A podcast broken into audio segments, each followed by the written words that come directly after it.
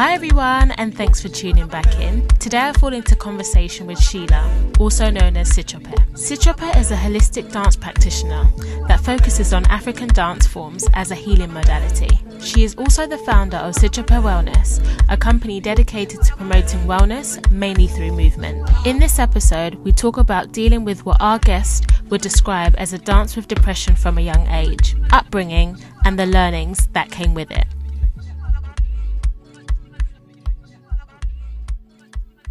Hey, so my name is Sheila Atta, also known as Sitsofe. I am born in London, but I am of Ghanaian descent.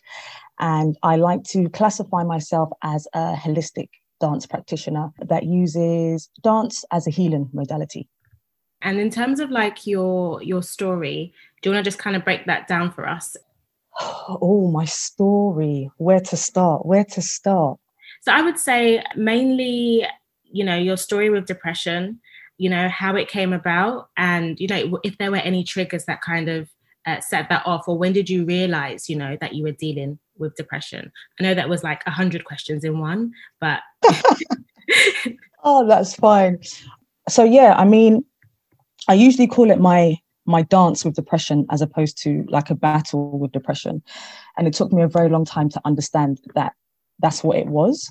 So i I was diagnosed with clinical depression, uh, depression, sorry, when I was 14. So during my teenage years. Um, and there was a real sort of life changing event that had taken place. And I think that, that was what offset this particular feeling for me. So I I just remember being very much isolated, not wanting to connect with people, not wanting to speak to people, and just wanting to be by myself. Mm-hmm. And I felt like a growing despondency, like a growing dark darkness and a growing pain, growing confusion. I just didn't really understand what it was, but I felt like this thing that I was in was growing.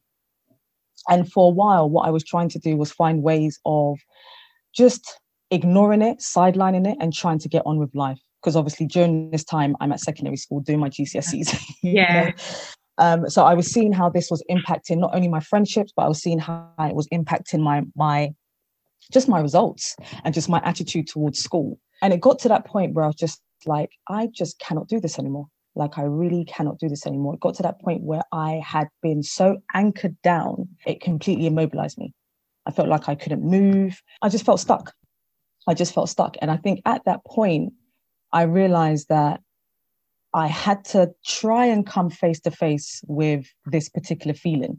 And I didn't know what that looked like at the time, but I knew that I couldn't continue running away from this particular feeling or these particular issues surrounding this feeling. Yeah, it came to that point where I was like, I have to, I have to confront this. I really have to confront this. And what I realized in this space of despondency and just feeling really stuck, I realized how much I really disliked myself and that I was so disconnected with self. And I also realized, I think the biggest lesson for me in that space at that time was not knowing who I was. You know, I had taken on all the definitions and the ideas from other people in terms of who I should be. And I had ascribed to that, that I had almost aborted any idea of who I felt I could be. Mm. So I got to that point where I was like, who am I? Who who am I? But what I did know was being myself. I just did not like. I really didn't. I didn't like her. So sort of fast forwarding a couple of years, still feeling quite heavy, still feeling quite cumbersome. Um, I don't even know how I mustered the energy, but I decided to go to a, a one of my dance sessions. So at the time, I was still sort of dancing, very sporadic, but every now and then, you know, I'd go and dance just to sort of like just to release myself. Mm. Um, but I hadn't danced in a while, hadn't danced in a while. And it was at this point where I was like, I actually want to do a routine. and that's how I just saw it. I just wanted, I want to do a routine. I want to be around people, which for me was was a bit like, oh wow, Sheila, you want to you want to be in the you know presence of other people, considering you've been by yourself for a while. So I remember going to a dance, um, one of my dance sessions, and the session for me was just, it was so liberating. It was so beautiful. There was something in it that I had never experienced before. And I think at that point in my life, I realized that dance was presenting itself to me as something more than just entertainment. Mm. You know, it had presented itself to me as my therapist, as my healer. And that's when I realized, okay, dance, dance is going to be the one thing, dance is going to be the tool that's going to allow me to understand what this feeling is. Yeah. To understand um, what this space is. And it definitely, it definitely became a mirror for me to really look at myself you know, and really look at all of these different aspects of myself and to begin challenging and to begin interrogating, to begin understanding, unpacking, unpicking. It was a lot of work. Yeah, I can imagine. It was a lot of work, you know, um, and this work still continues to this very day. So it's not like, you know, everything was just doctored and medicated at that point. I just realized this was the beginning of my journey, my journey of self discovery, my journey of healing, my journey of wellness. And at the time, I didn't really have the vocabulary around what that was in terms of it being healing or wellness. I just knew that it was the beginning of me actually coming face to face with me and really understanding me and learning me. And then also untethering myself from the ideas that had been imposed on me in mm. terms of who I should be. So at that point, I was like, I have choice. I have autonomy. I have agency. Oh my gosh, what does this actually look like? Yeah. You know, how is this going to embed itself into my everyday? How is this going to embed itself into my language? How's this going to embed itself into my dance? Yeah. You know, so it became very exploitative for me. Yeah, and that's been the journey ever since.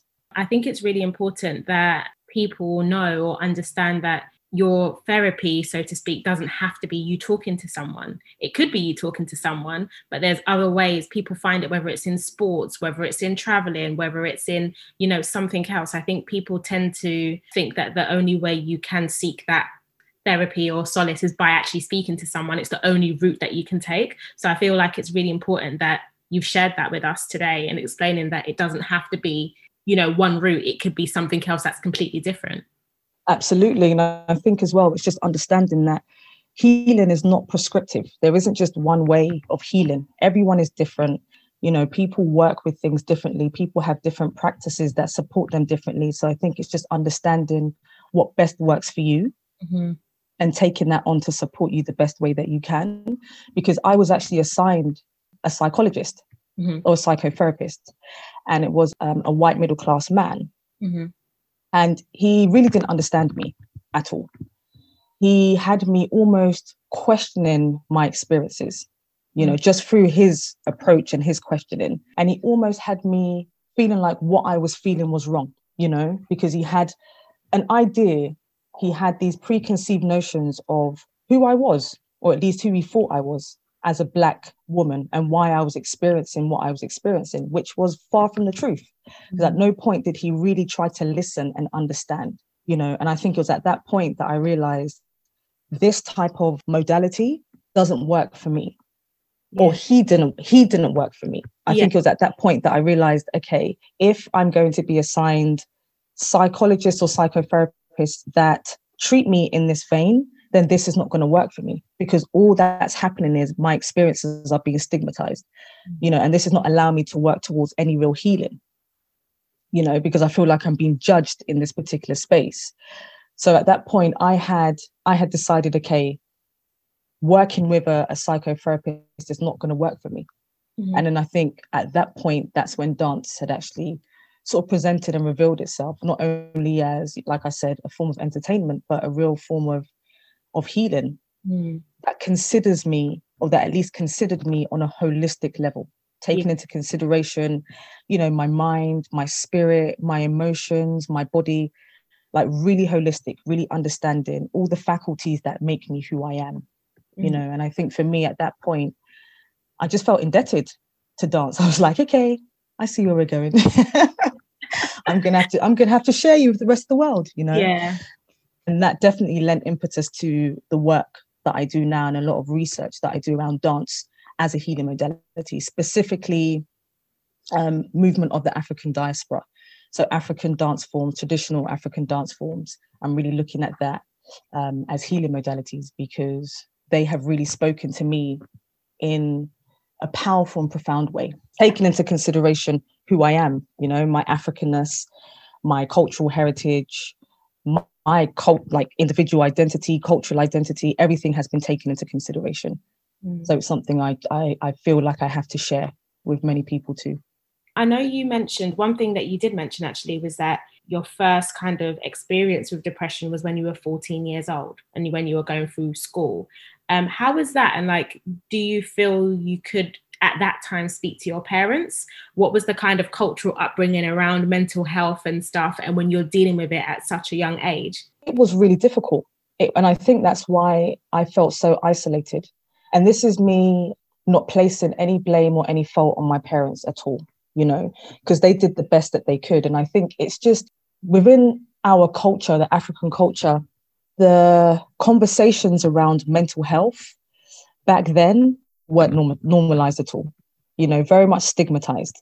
Um, so just the concept of saying depression it was like nope that's not what you're experiencing. It's fine. You're just stressed. You know it's temporary. Let's take it to the spiritual house and let's pray.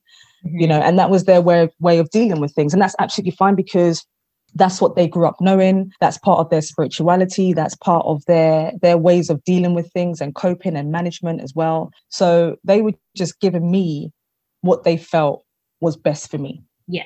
No but i definitely understand that there was a, a lack of education and a lack of knowledge around just the concept of mental health and what that actually entails and what that looks like and how it presents itself. Because of that that lack of knowledge and, and education, there wasn't a lot of space created for me to have really honest and candid conversations around what it was that I was experiencing mm. because I, I I felt that I wouldn't be understood. Yeah. And it was at the same, do you feel like in school, was there anyone you could talk to, friends in school, or was it again the same kind of thing? You couldn't really talk about it?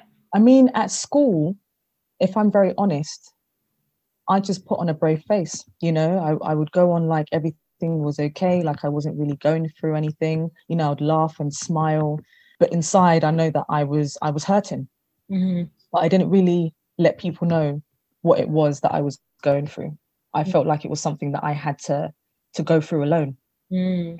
once again, the conversations around mental health weren't healthy back then as it is now today. So do you think like looking back, well, to be honest, I know what you mean because it wasn't a thing. It's like you, I don't know about you, but in, when I was in school, it's like if you talk about these things, people can be like, that crazy girl, like she's always got issues and she's always got something going on. And then before you know it, that's what you're labeled as. And in school, I don't want to say it was about being popular. It was just about having, you know, being in a circle and you didn't want to be the the outsider, for example. But like looking back at what you went through, is there anything you think you would have wanted to change or that you would have wanted to do differently or not really?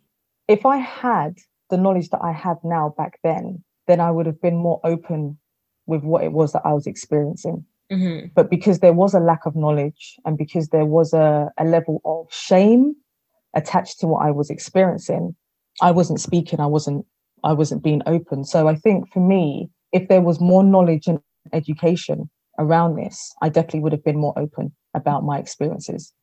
Yeah. Um, especially with those who are close who are really close, like my closest friends, you know. Yeah. One of the things that you mentioned is dance is your way of healing. It's like your way of wellness. Has there ever been a point where it didn't work for you? Where, you know, did you have any other coping mechanisms or does is dance the one thing that you know is always going to work for you? So that's a really great question. Really, really great question. To be honest, during lockdown, I hardly danced. Mm. I hardly danced. And I mean that by saying that I hardly danced for myself. I didn't practice dance for myself. Um, I found other ways of just exploring wellness and healing and other ways of being creative, which serves as forms of healing as well. So for me, I love to meditate, love listening, you know, to music, love cooking, love making things, love singing, even though I can't sing, but love, love singing, writing songs, poetry, journaling, going for walks. You know, like there, I feel like, yes, I am very much passionate about dance and I'm very passionate about how powerful dance is, but I also understand that there are different ways in which can support me as well. Mm-hmm. So there'll be times where I feel there is a need to dance and there is a need to move, and there are other times where I'm like, maybe that doesn't work for me today, or maybe I'm not going to do that today. Maybe it calls for me to just be still. Maybe it calls for me to journal. Maybe it calls for me to go downstairs and cook, you know, switch everything off and literally just cook and be very, very mindful whilst I'm cooking. Mm. You know, so I found that there were there were other conduits and other vessels that spoke to healing and wellness for me. Yeah. Is there anything that you kind of want to call out in terms of lessons or learnings that you feel are worth sharing for people who are either going through it, whether they're young, whether they are 14 and going through it, or whether as adults they're going through it? I would start off by saying that whatever it is that you are feeling, it is valid, you know, and it is okay. Like I said, for me, when I was experiencing what I was experiencing, there was so much embarrassment attached to it. And I found myself invalidating my experiences, which further compounded the feeling, you know?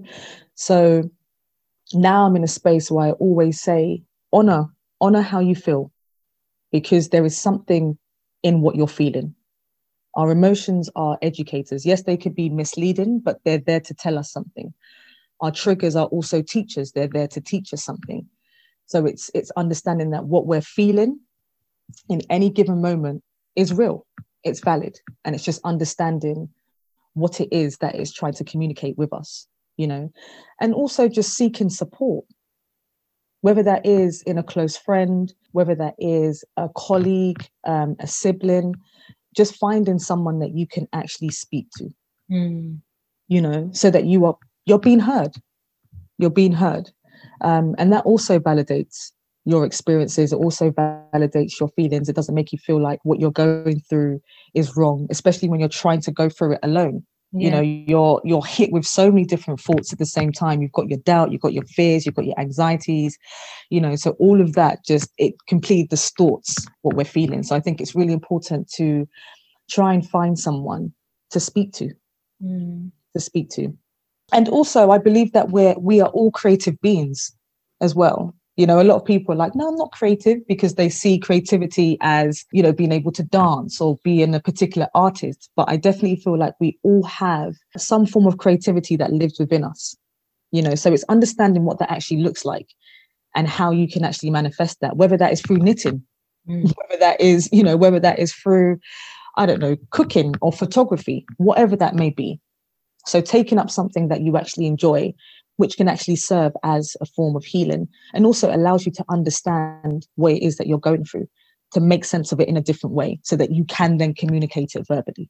Yeah, I think you've touched on two points that I kind of want to um, explore a bit further. So, the first one was you said about having people to speak to. So, when you are going through moments of depression and so on, do you find that you have, it, how do I say this? Do you find that you have people who take maybe your withdrawal like the way you react to maybe you don't want to speak to people be around people. Do people take that um personally?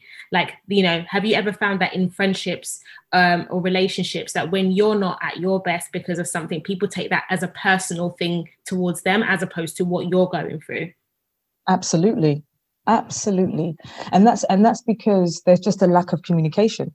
Mm-hmm. you know i think it, it it happens to everyone. We all assume you know and then we we we then see ourselves as almost being the problem mm-hmm. you know or maybe it's because of me or maybe i didn't do this or you know.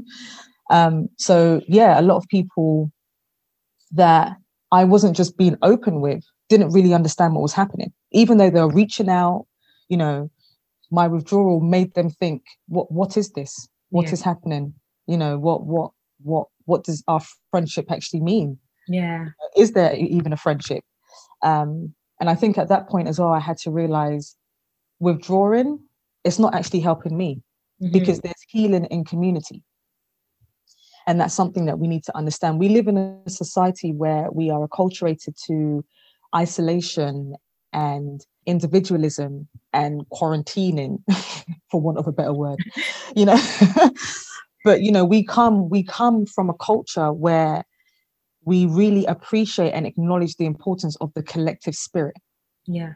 you know? And i think it's something that we have to try and exercise now even in um, in the western world where it doesn't celebrate that as much. You know that coming together there's something so powerful in us actually coming together. And you see it when we we eat together. You know you see it when we're partying together. You see the the vibration you see the power you see um you just you just see the solidarity you know? And for me that is something that is so so important. And i'm realizing that more so now that when we dance together we dance better. Yes as individuals we are strong but when we come together we are even stronger. So for me i understand that working on myself is very important but i also have to understand that i am part of a collective self as well. Mm-hmm. so i don't always just have to feel like i have to do it alone you know? Sometimes it calls for me to have to do that within the community as well mm.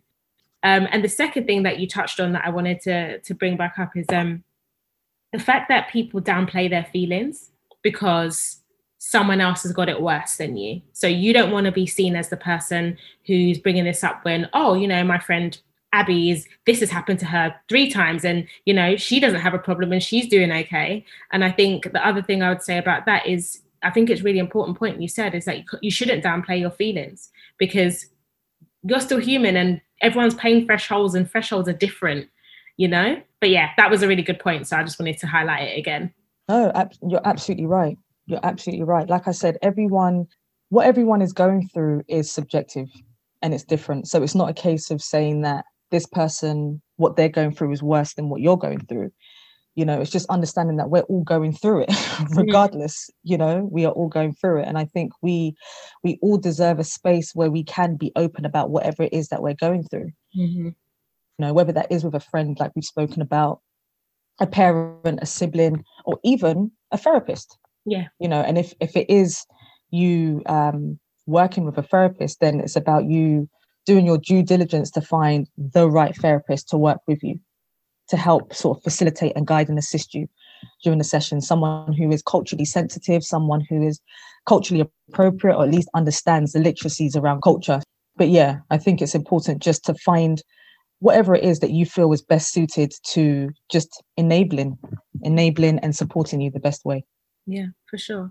One thing I did want to bring up was the fact that you now have uh, Sitsofe Wellness. So, do you want to tell us what that is? You know, and we can go from there. Brilliant. So, Sitsofe Wellness is when people ask me, I'm like, where do I start and what is it? So, I always start off by saying it. It was almost a direct response to what it was that I was going through you know that's how it surfaced that's how it emerged but i was sitting on it for a very long time and i didn't really understand what it was as well i wanted to use dance as a healing modality and i wanted to give back and that's as much as i know i had known at the time but Sitsofe wellness is my company which is um, dedicated towards wellness dedicated towards healing predominantly using dance so that's the primary tool that i use as well as African worldview, African philosophies, and African spirituality. So, really bringing parts of our systems into my practice to fully understand the Black experience. You know, because I feel sometimes, or not even sometimes, I feel that in the Western world, we're not really understood. You know, um, and there are not a lot of spaces for us to be understood. And as a result, we find ourselves editing ourselves and mitigating ourselves, which then affects us adversely so I wanted to yeah. create a space where we could actually just be us, you know, whatever that looks like, because the Black experience is not monolithic. We are very, very diverse, you know. So I wanted to just offer that space where people could just come and be themselves using dance primarily as a tool, just to help them reclaim who they are, reclaim their bodies, reclaim their mind, reclaim their spirituality, whatever that is, where can we find you if that's something we want to be interested in to follow? I am on Instagram. I'm so bad with social media. I'm trying to do much better. but I am on Instagram at Sitsofe Wellness. Um, Sitsofe is spelled S I T S O F E and then wellness. And then my website is www.sitsofewellness.com. Is there anything you would want to leave us with I would just say, just be kind to yourself. You know, we are all going through it, we are all growing through it. So just be kind to yourself. The same way that you would be with a friend, the same way that you would be with a sibling or someone that you love. Um, be that way to yourself too, you know, because you deserve that. And I'm I'm a true believer that our healing is the most profound thing that we can offer the world. So we have to understand that it starts with self, you know, not in a selfish way, yeah. but understanding that the same way that you treat other people with love and kindness and grace, you should be able to do that for yourself too. So don't don't neglect yourself when it comes to wanting to be kind and wanting to be graceful and wanting to be lenient. So I'll just I'll just say just be kind, just be kind to yourself. Oh bless you. Thank you. Thank you so much, Sitsofe. Thank you. Thank you so much for having me. You are absolutely amazing. Oh bless you.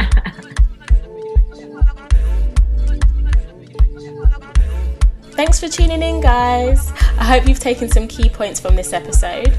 If you have any questions, please email fallintoconversation at gmail.com. Don't forget to follow the Instagram page, Fall Into Conversation, to look out for upcoming episodes and useful information.